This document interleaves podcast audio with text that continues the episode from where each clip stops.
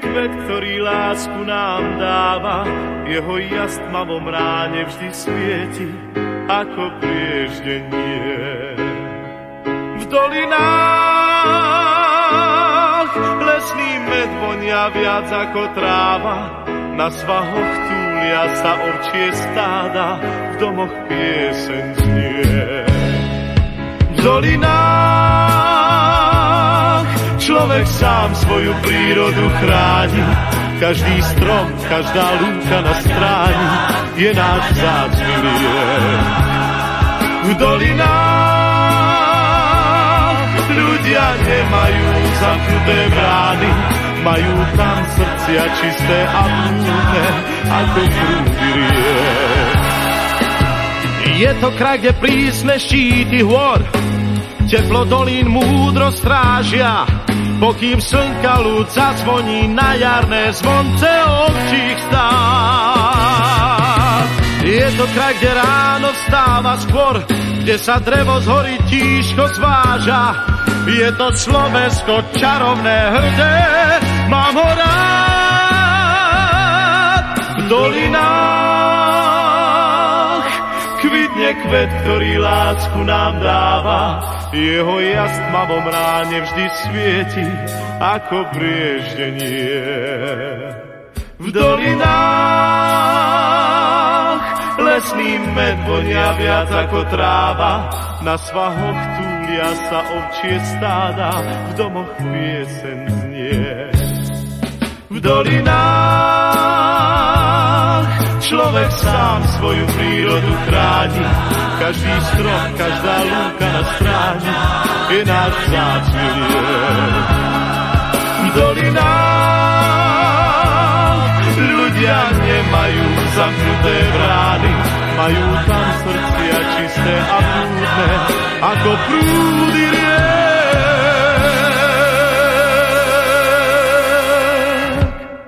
Milí poslucháči Slobodného vysielača Banska Bystrica, vítam vás pri počúvaní tejto relácie, ktorá bude ale zo záznamu, takže nevolajte, nepíšte, ale vy ste dlho takúto reláciu už očakávali.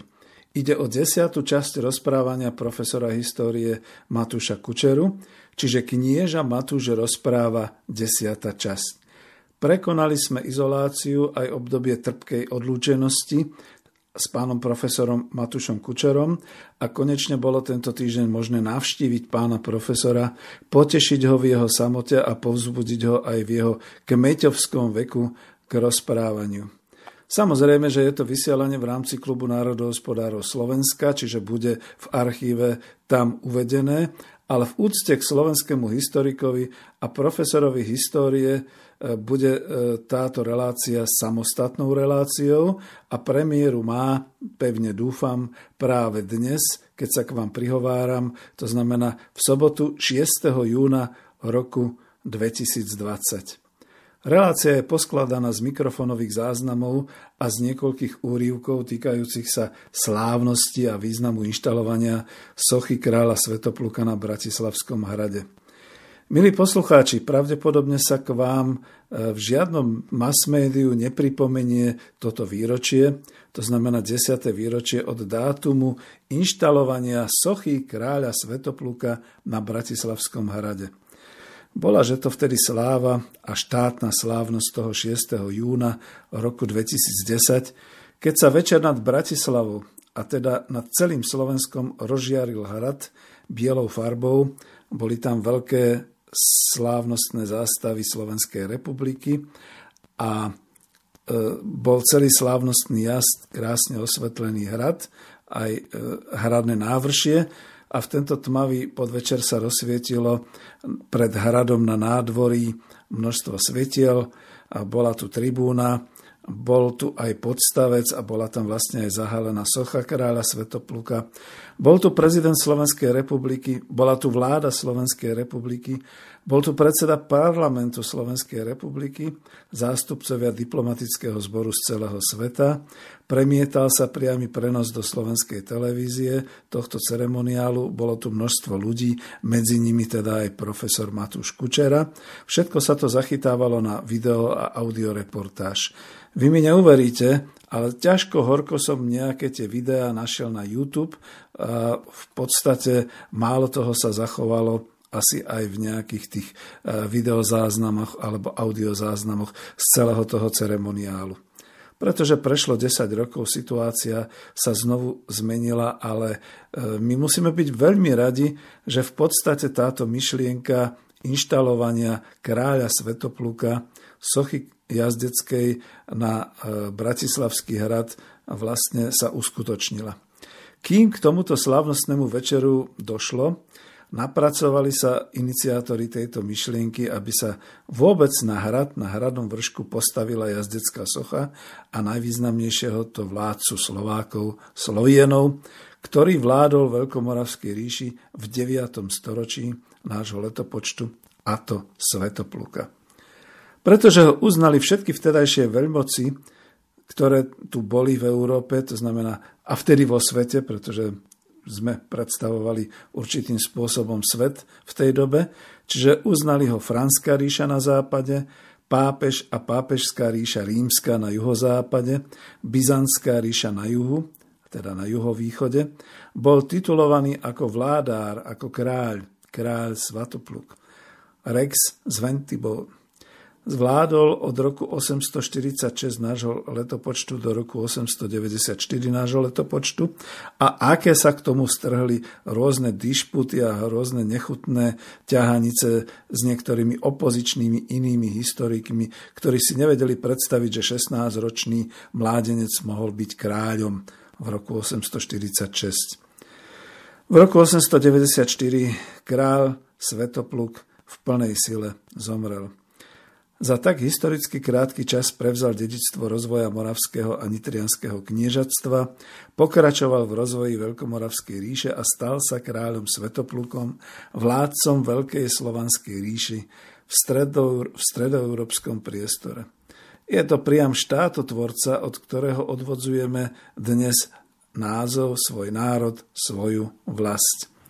A tak sa aj podstavec pod jazdeckou sochou kráľa Svetopluka dá pomenovať a aj ho profesor Matúš Kučera pomenoval ako oltár vlasti. Dozvieme sa prečo. Nie sporu o tom, že nebyť myšlienky, ktorej sa držal a ktorú presadzoval pán profesor Matúš Kučera a nadcholňou i sochára majstra Kulicha, aj predsedu slovenskej vlády vtedajšej Roberta Fica, ku slávnosti by nedošlo. Ako termín bol vybratý nie náhodou 6. jún, výročie memoranda slovenského národa z roku 1861. A ešte ďalší dátum, jún roku 880, keď pápež Ján VIII napísal z Ríma Svetoplukovi v listine, ktorá sa nazýva Bula Industriae Tue, že ho uznáva za vládara, za kráľa. Rex Cventibaldi. Nech sa páči, počúvajte vyprávanie kniežaťa Matúša Kučeru. Ten názov knieža je odvodený od e, knihy, pardon, ktorú teda napísal životopisnú knihu profesora Matúša Kučeru a vlastne jeho životopisca, dalo by sa tak povedať, ktorý už tiež nežije a budete počuť priamo hlas pána profesora. Prepáčte za zníženú kvalitu niekde možno v týchto mikrofónových záznamoch, ktoré sú spôsobené tým, že skutočne prvú chvíľu, keď už to bolo možné, v stredu minulý týždeň som prepadol pána profesora. On síce súhlasil, ale teda nevedeli sme nakoniec, že keď spustí mikrofón, či z toho niečo kvalitné a niečo zmysluplné vzíde a vzýšlo. Takže počúvajte pozorne, sú tam ešte všelijaké zvuky v pozadí, to si nevšímajte. A potom snažil som sa vtesnať ešte do tejto relácie aj krátky záznam, zase iba z mikrofónu prevzatý z vystúpenia práve toho 6. júna 2010 eh, vládneho činiteľa, a takisto potom ešte možno niekoľko myšlienok z knihy a niekoľko ukážok. Prosím pekne, nie len, že buďme hrdí na to, že sme potomkovia Svetopluka, buďme hrdí na to, že vždy sa nájde obetavý jednotlivec, ktorý strhne so sebou ďalších ľudí z rôznych oblastí, napríklad Sochára Kulicha, majstra Kulicha, priamo predsedu vlády Slovenskej republiky. Že sa teraz zorganizuje veľkolepá akcia a dnes a už 10 rokov stojí na Bratislavskom hrade priamo pred Dunajom, čelom až za Dunaj E, jazdecká socha Svetopluka kráľa. Od toho vlastne môžeme byť hrdí a od toho môžeme vlastne definovať našu aj štátnu príslušnosť a samozrejme aj hrdosť a vlastenectvo. To je všetko, nechám slovo pánu profesorovi. Počúvate slobodný vysielač. Dobrý deň, pán profesor. Znova sme sa stretli u nás som veľmi rád, že som vás mohol už teraz po koronakríze navštíviť. Hovorím teda s pánom profesorom histórie Matúšom Kučerom a stretli sme sa, zavolali sme sa spolu kvôli tomu, že si pripomíname 10. výročie odhalenia Svetoplukovej sochy na Bratislavskom hrade a vyšiel o tom krásny článok v literárnom týždenníku dvojčíslo 1920 20. mája 2020. Pán profesor, mám tu od vás aj knihu Král Svetopluk. A už vám odovzdávam slovo. No ten článok mi urobil potešenie a aj smutné spomienky. E, že neviem, kto je autor, osobne sa s ním nepoznám, e, ten pán Fábry, ano, napísal Fábry. veľmi peknú spomienku na otváranie tejto sochy. A povšimol si jednu vec, ktorú ani kto ani veľmi nezaznamenal, ale ktorú sme ako ľudia, ktorí sme stáli veľmi blízko tohto pomníka pri jeho odhalovaní, sme si ani veľmi nevšímali, že 37 prednostou okresov na Slovensku. Každý priniesol hrst hliny a môj priateľ e, e, až e, šikovný chlapec urobil pekné tubusy a do každej dal prst tejto hliny, takže nakoniec v tom pomníku sa zišlo celé Slovensko. Ja som si po tomto článku uvedomil, že tento fakt, že sme tam na oltár vlasti, tak by som nazval to miesto Bratislavského hradu a sochy, sochy pri ňom, že na tento oltár vlasti sme položili celé Slovensko ako spomienku na počiatky štátnosti u Slovákov lebo o tú ide. A ešte druhá vec, ktorú nemohol vedieť e, tento pán, lebo nebol tak blízko, on len bol šťastný, e, že ho e, bývalý prezident vlády prepašoval medzi pozvaných hostí. Ale ja som v ten deň pri tej slávnosti aj odovzdával do rúk knihu Král Svetopluk. Viete, veľmi mi odláhlo, pretože mnoho nocí som nespal a som tú knihu písal deň noc, lebo to bola dohoda, ktorú som uzavrel v ateliéri už nebohého Janka Kulicha, a žijúceho bývalého predsedu vlády Roberta Fica. Podali sme si ruky, že Janko Kulich urobí sochu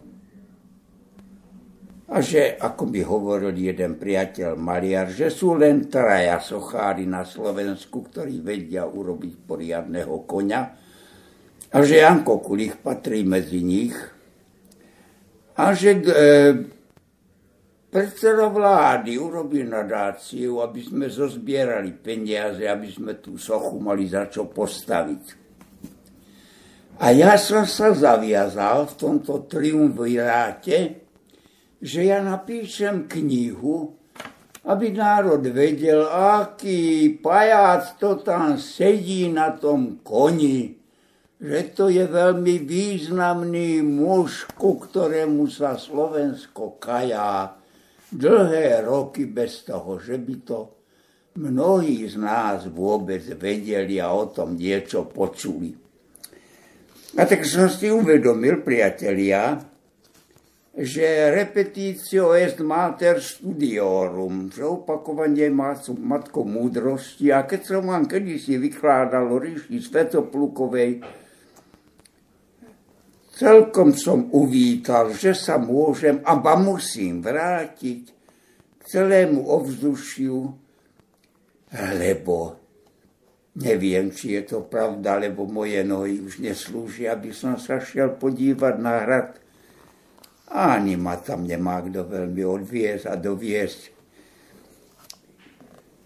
Takže som počul, že sa stáva takým dosť pekným občianským zvykom pre našich mladých ľudí, že mladomanželia idú na hrad a položia tam veniec kvetín pod sochu Svetopluka a vyprosia si od neho, aby ich manželstvo bolo silné, ako bol silný Svetopluk, aby bolo mohutné a požehnané, lebo mal dvoch, možno že až troch synov. A teda, aby zobral ochranu ruku tento veľký muž aj nad ich manželstvom. Je to veľmi pekná, pekná, ach, spomienka, tradícia, ktorú si mladí pestujú. Ja im k tomu želám, aby sa im to pekne vžilo do duší, do hlav a do srdc. Pretože pre mňa zas bola iná spomienka, keď som nastúpil na úrad veľvyslanca Slovenskej republiky v Chorvátsku, tam bola štátna slávnosť, že každý veľvyslanec nie niekde k sochy nejakého činiteľa, ale až hore na hrad Medvedgrad – kde bol oltár vlasti, kde nás vyviezli na terénnych autách a tam som zložil úctu a poklonu a predniesol som pár pekných slov na Margo poslania, ktoré ma čaká a každého veľvyslanca, a tedy ich už bolo okolo 36, a každý urobil poklonu na oltár vlasti, v štáte, do ktorého žil slúžiť v záujmoch svojej republiky. Dlho som avízoval u našich štátnych činiteľov, aby tie kvety, ktoré kladieme tu eh, na námestí SMP pod sochu partizána, že je to pekná tradícia, ale z hľadiska štátu a štátnosti možno by bolo aj lepšie aby sa tie slávnosti udiali na tom priečestí toho hradu. Možno aj pri menšej paráde, ale aby každý veľvyslanec, ktorý nastupuje, vedel, do akej krajiny vstupuje, kde sú počiatky štátnej tradície toho národa a toho štátu. Bohužiaľ, nestalo sa tak, žiadna vláda tak neurobila. Ale teraz, keď je príležitosť, rád by som sa ja vrátil k tomu, čo pán Fabri nevedel a nemohol vedieť. A ja by som sa rád s vami, milí priatelia, ktorí počúvate vyprávanie o našej národnej histórii a o jej počiatkoch, trochu vrátil. Ja som sa vybral s mojim priateľom zo známkovej torby a mojou manželou vkol do ateliéru Janka Kulíka. A Janko Kulík vytiahol hmm, svoju peknú sošku svetopluka na koni vyrezanú z dreva, ktorú urobil ako 12-ročný, keď išiel do školy k majstrovi Španielovi do Prahy. Vyučiť sa sochárom a medailéristom. Ale súčasne ukázal plnú tašku vyrezávaných iných svetoplukov a figúr a iných štúdií, ktoré ho zamestnávali. Pridali sa mnohí priatelia, ktorí mi pomáhali. Medzi nimi nemôžem zabudnúť na nebohého Drahoša, Mato, ma, ma, Drahoša Machalu, ktorý bol ohromným novinárským motorom, ktorý vykrikoval všade, poďme, to je ohromná idea, tá Kučerová myšlienka, aj odvoláva sa na ňu pán Fábri, že bol spojený len s Drahošom a dozvedal sa, čo sa deje. A tak bolo jedno také poobedné stretnutie pri jednej flaške vína, kedy bol e môj nebohý priateľ z Pezinka, odpuste mi, meno si teraz nespomínam, bol to veľký umelec a tvorca. Keby som bol pripravenejší, by som si jeho meno našiel. Ja som vás vlastne prepadol, muž, jasné. Ktoré, alebo možno aj niekto iný nájdete. Jeden veľký muž našej známkovej tvorby. Sedeli sme s Jankom Kulichom a sme sa dopátrali, že by sme do toho išli. Že sú tu hotové modely, že je 10 aj možno viac modelov ateliéry Janka Kulicha ktoré by mohli slúžiť ako vzor. A keď po jednej schôdzi, ktorú zvolal predseda parlamentu, sa nás zišlo taká skupina slovenských intelektuálov, sme celú myšlienku vážne zdvihli. A ja už predtým, ako generálny riaditeľ Slovenského národného múzea, som odovzdal hrad do rúk slovenského parlamentu Parlament a predseda vlády naraz boli naklonení, poďme do toho. A je tu pamätná schôdza trojky ateliéri Janka Kulicha. Janko Kulich, Robert Fico ako predseda vlády a Matúš Kučera ako historik. Sedeli sme priateľsky, prosím, ani sme nič nepili Fico bol skoro abstinent a s Kulichom sme už mali niečo odpité. Takže hovorím, no tu Janko Kulich vie urobiť koňa. Aj panovníka, to už sme videli. Alebo kone kúpal na potoku od detstva. To je v poriadku, ale nevie nič o Svetoplukovi. Hm. A tu oproti Robert Fico, nech mi to Robert prepáči, ten nevie nič ani o koňoch, ani o Svetoplukovi. Ale bol politikom. A tak ja som musel urobiť malú prednášku. Keď oni chceli Svetopluka, jak láme prúty, hovorím priatelia, nehybúceho starca, dajte mu pokoj, to je orientálna povesť, ktorú o 100 rokov po páde Veľkej moci, Veľkej Moravy využil taký lavoboček ako Konstantín Porfirogenetos, ktorý sa dostal na byzantský stolec. Použil to ako poučenie pro svojich synov, aby boli svorní. Budíš, budíš, ale ja chcem panovníka iného. Muža, panovníka, vojvodcu na koni ktorý dobil a podriadil celú strednú Európu do jednej veľkej ríše, akú pred ním ani po ňom už nikto neurobil. Ak by sa bola udržala, boli by sa dejiny strednej Európy nepochybne vyvíjali ináč. Ale tak som urobil malú prednášku tí moji priatelia pozorne počúvali a hovorili, áno, ja chcem, aby to bol svetopluk na koni, s vytaseným mečom tej doby, nie krátkým rímským, ale poriadným mečom, ktorý sa tedy používa 1,10 m, obojstranne nabrúsený, ktorý mohol len poriadný chlieb, chlap máchať a byť v boji. A nech tam stojí obrátený smerom dole na júk, odkiaľ Slovákom vždy e, prúdilo veľké nepriateľstvo a veľké nebezpečenstvo. Takého svetopluka, ktorý stojí tam na koni a ďakuje svojmu vojsku po vyhratej bitke, že mu dobre slúžilo a dobre ho poslúchalo. Takého svetopluka ja tam chcem.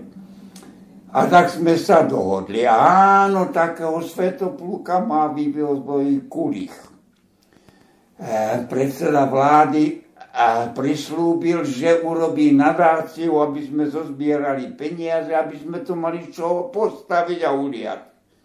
A ja som slúbil, že ja pri otváraní tejto sochy, a nevedel som, kedy bude, ako bude, že napíšem knihu Král Svetopluk. A ja som ju napísal, priatelia, po nociach. Keby tu bola moja manželka, už nebohá, by vám to dosvedčal, jak som sa noci a noci umáral, jak som to v jednom expresnom čase sa znova vrátil k mnohým prameňom a veciam. Lebo dovtedy nebola napísaná žiadna monografia o Svetoplukovi. Boli len drobné články a epizódy. Sústavný výklad jeho života nebol. Musel som urobiť tú priekopníckú pionierskú cestu, aby som ten, tú knihu napísal. A ďakujem Matici Slovenskej, že v jej vydavateľstva ju expresne vydali. A aj mi poslali za ňu honorár 200 eur som dostal za ňu, alebo 220, už presne neviem. Viem, že keby mi bol niekto povedal, že to nemusím urobiť, ja mu tých 220 eur veľmi vďačne dám. Ale viazala ma tá zmluva, ktorú sme v tej trojke, ten triumvirát v ateliéri Janka Kulicha urobili. To ma zaviazalo. A ja som doplniac tu ten článok priateľa Fábriho, ktorého nepoznám, poved, zabudol, to nemohol vedieť. Ja som tú knihu v taške doniesol a do tej prvej lavice, kde sedela vládna sulica, stolica, tak ja som tú knihu aj do rúk porozdával a sám som si sadnul hore na posledné miesto, hore na vrch na ten kotchodák, unavený a vyčerpaný, že aj ja som splnil po všetkých tých nadávkach a trampotách, že som splnil slub, ktorý som dal medzi mužmi v ateliéri Janka Kulicha. Taká to je pravda. A ak by vás to zaujímalo, Mohol by som už len, a to s dušou v smutku, povedať, čo sa všetko okolo toho strhlo. Ja som sa, priatelia milí, veľmi nezaslúžil, a možno zaslúžil, porozprávam o tom, ako som sa dostal späť a musel vrátiť aj po knihe postavy veľkomoravskej histórie, ktorá už vyšla v štyroch vydaniach, ako som sa musel vrátiť k tej myšlienke Svetopluk na hrad. Prosím, nevznikla celkom v mojej hlave. Ako všetko v danej dobe starého režimu, bolo vyprovokované ústredným výborom komunistickej strany Československa. Ideologická komisia UVKSČ pocítila, že tie vzťahy medzi Čechmi a Slovákmi nadobúdajú veľkú averziu a že zastupuje nová etapa krízy toho nášho spoločného štátu.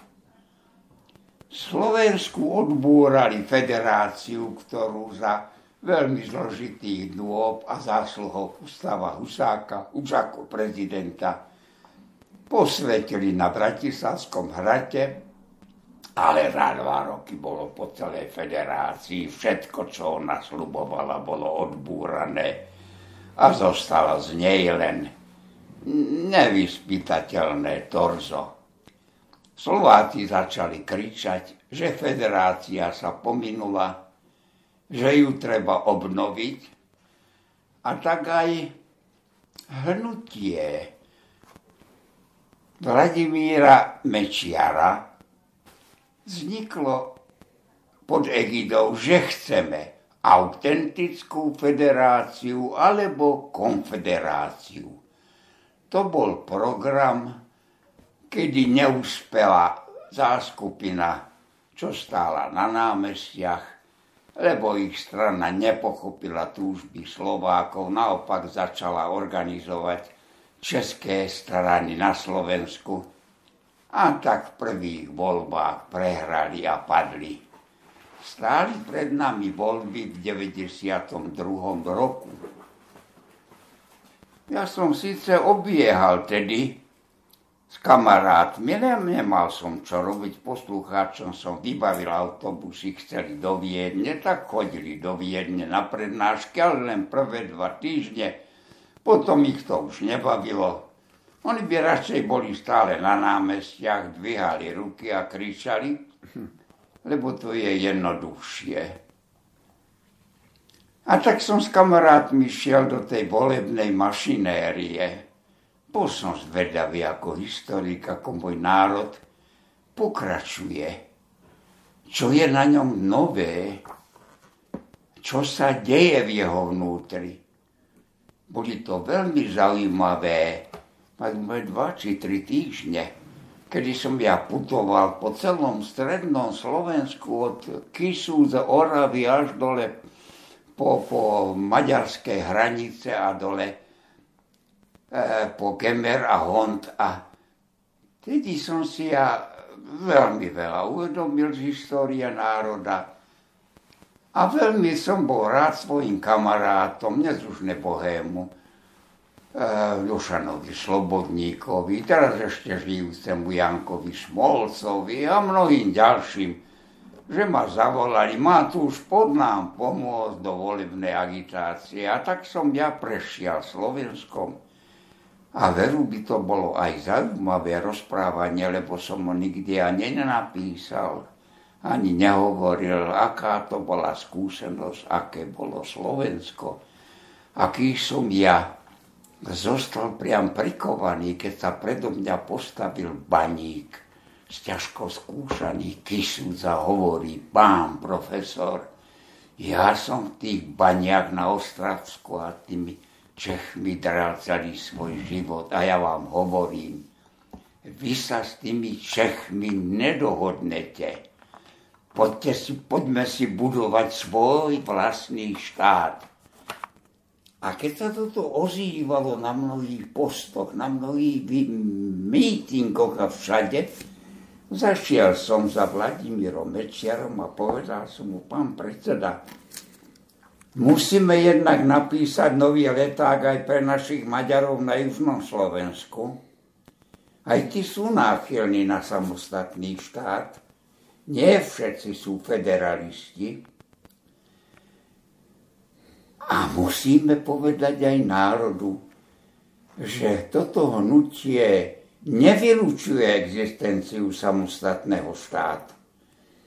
Tak som sa aj ja zamotal a zaplantal že som bol na štvrtom či koľko mieste zvolený vo voľbách v 92. keď už predtým som vystupoval na tých mítingoch na Donovalo a tak ďalej. Je to kus môjho zvláštneho života. A potom som bol vylifrovaný do Prahy, kde si ma veľké zhromaždenie 34 či 36 poslancov zvolilo za predsedu klubu a musel som asistovať a organizovať zánik Československa a otvoriť cestu k samostatnému Slovensku. Preto som citlivo znášal tú napätú situáciu, ktorá vznikala koncom zániku Československa. Vtedy totiž ústredný výbor strany vyzval archeologický ústav v Brne a menovaný akademikom Pouníkom. A archeologický ústav v Nitre reprezentovaný mojim priateľom, už nebojím akademikom Bohušom Chropovským, aby napísali spoločný zborník a nazvali ho Veľká Morava a počátky československé státnosti. Tak sa zborník nazýval a hneď sa proklamovalo, že vyjde aj v nemeckom jazyku, aby mal dosah aj pre zahraničie, aby sa ukázalo, že sme spoločný československý národ začínali vo Veľkej Morave. Už dopadol ten zborník všakovako, vybrali si autorov. Neviem, asi nemali koho z historikov vybrať. A ja som bol poverný napísať historickú časť do tohto zborníka. Nazval som ju Veľká Morava a Slovensko bol to názov provokačný. Dovtedy naša verejnosť ani nevedela, že my sme nejakou ozajslou súčasťou tej Veľkej Moravy a čo sme v nej znamenali. Niečo počuli o Pribinovi veľmi málo a nič. Zanikol, svet zanikol. Veľmi zvláštne osudy malo táto stostránková štúdia plná nabitý odkazom na pramene. Bol som nútený prelúskať a prečítať množstvo a v Veľkej Morave je okolo 400 písomných prameňov, priatelia. To nie je úplne terra incognita, ako si mnohí nedovzdelanci a novinársky, bohužiaľ, ale aj archeológovia ako ten malý z múzea, ktorý ani mi meno nechádza na um. Nehajme, nominál som do dioza. Tak povedali redakcia toho zborníka, že je to veľké a že je to asi aj moc provokačné. Tak polku môjho zbor štúdie odstrihli a uverejnili len polovicu z nej. A druhú polovicu som si schoval a uvažoval som, že v dobrých časoch ju uverejním. Preložili ju nebohý Ludo Holotík aj do Nemčiny a odišla do sveta a dostal som na ňu strašne veľa listov a, a avízov aj zo západných chatedier historických, ale aj z východu. Prekvapil ma dobrý priateľ a historik z Moskvy, ktorý napísal – a kakája to slovatská točka zrenia. To bola tá druhá polovica. Ten bol odrazu prekvapený, čo Slovensko má s tou Veľkou Moravou. Priatelia, aby to nezostalo len ako potreba prevedu, ja som napísal do literárneho týždníka dve či tri pokračovania ktorú som napísal, že tradícia o Veľkej Morave a písomné pramene hovoria, že podľa geografa Bavorského boli dve Veľké Moravy. Jedna, že má 13 hradov, druhá tri vyše 30. Dajte si na mapy. Daj som na mapu archeologické výskumy a bolo jasné že to jedni tí merehani nevedeli názov určití spravodajcovia vojenskí, ktorí robili geografa Bavorského pre fanského kráľa. napísali, že teda to sú tí mereháni s 13 hradmi a tí druhí merehári majú 34 či 36 hradov. Dal som ich na mapu a boli to hrady Slovenska vrátane východného Slovenska, z severu Spíša a Potisia, kde už boli odhalené aj hrady na, aj na Činkove, na juhu, aj na severe, e, na Spíšia inde. Sme ich len nakreslili do mapy a naraz bolo jasné, že áno, veľká Franská ríša zistila, že keď bude, bude viesť vojnu proti Veľkej Morave, že sú tu dve centrá. Jedno sa sformovalo už začias pribinu v Nitre a udržiava sa tradícia samostatného panovníckého stolca a že tá druhá je už potom v čase, kedy Svetopluk sa stal znova panovníkom obidvoch týchto krajín. A ja som to pekne vysvetlil. Prekvapil ma list pána kardinála Korsa, mojho dobrého priateľa, hovorí, pán profesor, preboha, však toto sme my nevedeli. A my sme ani nevedeli, že máme od 11. a 12. storočia zapísanú dve až tri tradície o veľkom svetoplúkovi. Hovorí, máme, pán profesor, a ja som o tom, pán otec kardinál, a ja som o tom aj prednášal na spoločnom zasadnutí Československo-Polskej komisii v Polsku, lebo téma bola historické tradície historizmu národov Čechov, Poliakov a Slovákov. A moji pražskí kolegovia sa uchechtávali čo to ten Kučera napíše. A tak vznikla aj tá neopakovateľná moja štúdia o historickom vedomí Slovákov v stredoveku. A ja som znova prečítal uhorské kroniky a vybral som z nich to, čo nechcela vidieť ani maďarská historiografia, a čo Slováci, čo nečítajú po latinsky, ani nevedeli nájsť takejto atmosfére vznikala potreba venovať sa Svetoplukovi. A na základe týchto článkov a týchto mojich vetí, ktoré vyšli len v historickom Literárny magazíne, literárny týždenník a vyšli v Polsku a potom aj u nás v historickom časopise a dokonca aj v preklade nemeckom a inom Naraz len boli odozvy a veľká, veľký vzostup. Keď som zakričal, obnovte Bratislavský hrad. A druhá veta, Svetoplúk na hrad. To boli dva výkriky, ktoré som urobil.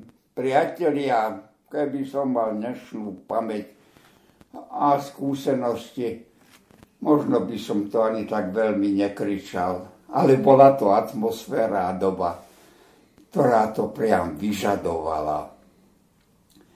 A ja som si za to potom vyslúžil obrovskú dávku na nadávok a špinavosti. Je jeden celý fascikal, keby som vám ich čítal. Až by ste sa čudovali, čo sa potom dialo. Kvôli tomuto. Hm. Takže ak by bolo to záujem, alebo by tu redakcia aj vyžadovala, čo všetko sa dialo, čo všetko vadilo, aké boli snahy sochu rozstaviť a prelia, preliať, ako Richard Sulík zostavil taký zbor, zbor ja by som ho nazval Paholkou, lebo ani jeden nebol historik Veľkej Moravy, ani jeden nenapísal o Veľkej Morave ani riadok. Bol tam len zakomplaktovaný môj žiak, ktorý ušiel a nehal sa uviezť politickému nátlaku. A to koktavý eh, môj žiak Steinhýbel, ktorého som nemohol poslať do školy pre rečovú vadu a som ho poslal do akadémie, kde z neho spracovali taký protislovenský element, že keď sme mu kedysi mali dať titul PHDR, oba posúdky, aj moravského historika, aj môj, profesora univerzity Masarykovej, aj môj, boli nepriaznivé. A my sme nechceli podporiť jeho titul PHDR. Ale jeho školiteľ Richard Barsina dostal na krk nožík, lebo všemocný direktor Samko Cambel chcel mal takého medievistu a pekne ho politicky vtlačil do oponentúry. Škoda. Škoda, lebo chlapcovi to uškodilo. Potom vytlačil svoju knihu Úpala Dvořáka o nitrianskom kniežatstve, ale je mi ľúto, lebo Richard sa rozplakal, keď povedal, že napísal 20 stránok pripomienok, ani jednu pošinutý a tvrdohlavý Steinhýbel neprijal. Aj, aj. Latinsky sa nenaučil, na čo som mu vždy v seminári navádzal Pramene cituje z druhej ruky a prekrúca a dáva do toho svoje úvahy.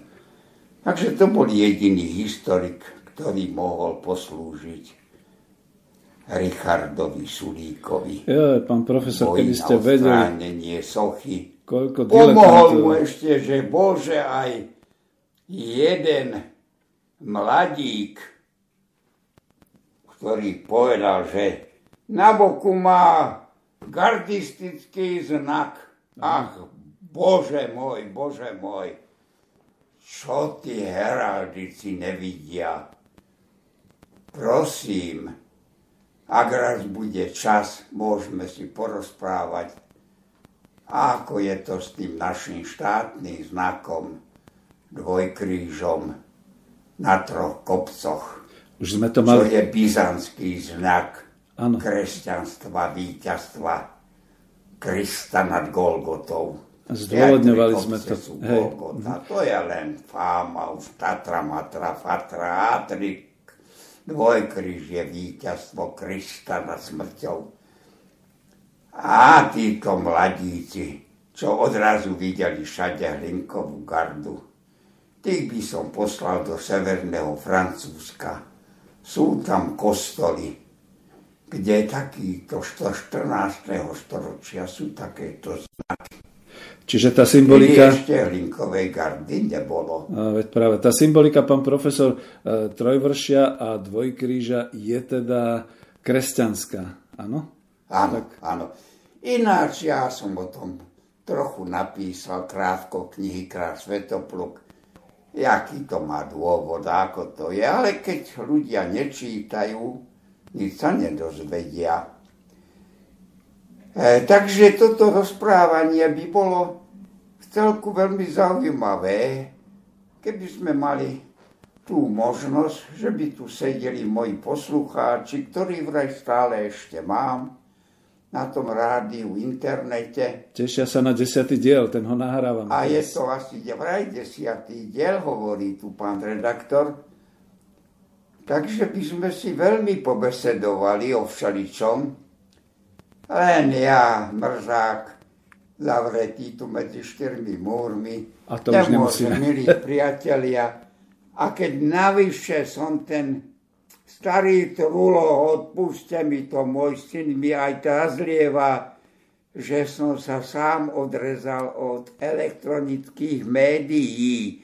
Ja nemám ani internet a mám len Pán profesor, ja to nemám ako vymazať. mobil, ktorý slúži k tomu, že môžem Nie. sa prihlásiť, že som tu a že som živý. My sme veľmi radi, že ste tu, že ste živí a že nám všetky tieto veci poviete, len ja to nemám ako vymazať, lebo my to necenzerujeme v Slobodnom vysielači. Čiže už to radšej zavriem. No potom, keby som to vedel, keď som potom prišiel, keď ma púšťali ešte aj na obrazovku a do rozhlasu, tak som mal besedu na TA3 s tým Steinheiblom. Aj, aj. Aby som mu vyčistil ako svojmu žiakovi trochu dušu a žiabre, tak dostal som jeden list, krásny list z Kanady, kedy nejaký Slovák nevedel adresu a ten list putoval po celej Bratislave až došiel ku mne, ale ja som mu už nenapísal, ja to nemám ako ani napísať, ani stvoriť,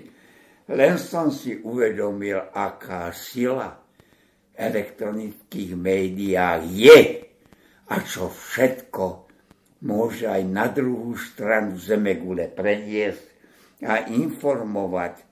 To bol veľmi, vzúcný, veľmi vrúcný a veľmi zaujímavý list a mnoho iných ďalších.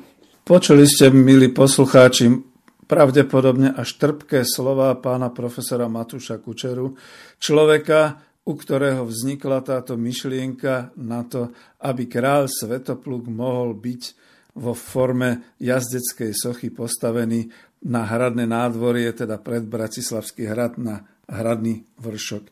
Veľa a veľa úsilia a mnohí ľudia museli dať, aby skutočne táto socha vznikla a aby sme mali pamätník, ktorý skutočne robí z Bratislavy, hlavného mesta Slovenskej republiky, historické, skutočne historické miesto, kde spolu s hradom je história, základná história národu slovenského a základná história našej vlasti.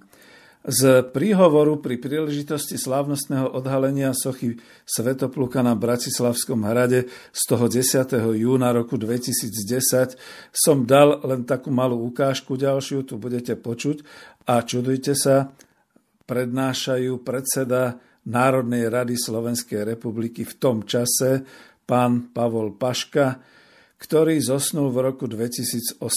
Jeho slova sú nadčasové a jeho slova by sme si mali vážiť. V ďalšej ukážke, ktorú budete počuť, e, pani Martina Čimovská, Činovská pardon, z, trošku e, e, spovedala pána profesora Matúša Kučeru ku tej jeho novej knihe, ktorá vtedy v roku 2010 vznikala veľmi rýchlo a hlavne presne kvôli tomu, že neexistuje v slovenskej literatúre ani v slovenskej historiografie samostatná monografia kniha o kráľovi Svetoplukovi. Matúš Kučera ju napísal, vyšla v Matice, v Matici Slovenskej práve v roku 2010 a žiaľ Bohu nedočkala sa žiadneho ďalšieho vydania, ani teda dotlače a bolo by veľmi dobré, keby sa Matica Slovenska ujala znova tej možnosti a vydala túto publikáciu, túto základnú knihu, ktorá je veľmi dobrým darčekom pre deti, pre vnukov, ale samozrejme aj veľmi dobrým historickým a zaujímavým čítaním pre každého občana Slovenskej republiky, pretože král Svetopluk zakladal našu štátnosť. No, bol by som rád, keby som mohol ešte pár slov povedať k tomu, že celú to naše stretnutie a tému inicioval článok v literárnom týždenníku, ešte raz to zopakujem, z 20. mája roku 2020 od pána Pavla Fábriho, symbol našej národnej hrdosti. Píše tu, pripomíname si 10. výročie odhalenia svetok plukovej sochy na Bratislavskom hrade. Budem citovať pána Pavla Fábriho. Dúfam, že si my Slováci spomenieme na decénium jedného z našich národnoštátnych počinov, ktoré má miesto v slovenských dejinách a ktoré bolo hektické, dramatické a nakoniec víťazné. Áno, dňa 6. júna roku 2010 sme na Bratislavskom hrade vstýčili jeden zo symbolov našej štátnosti, Svetopluka, kráľa našich predkov, z ktorých sme nacionálne vzýšli. Tak ako nič v našich dejinách nebolo priamočiaro jednoduché, trnistá cesta lemovala aj jeho jazdeckú sochu. Celá tá situácia bola v podstate bojom s protislovenským temnom, Jazdecká socha nášho najväčšieho pamätní, panovníka 10 rokov tróni na čestnom nádvorí Bratislavského hradu.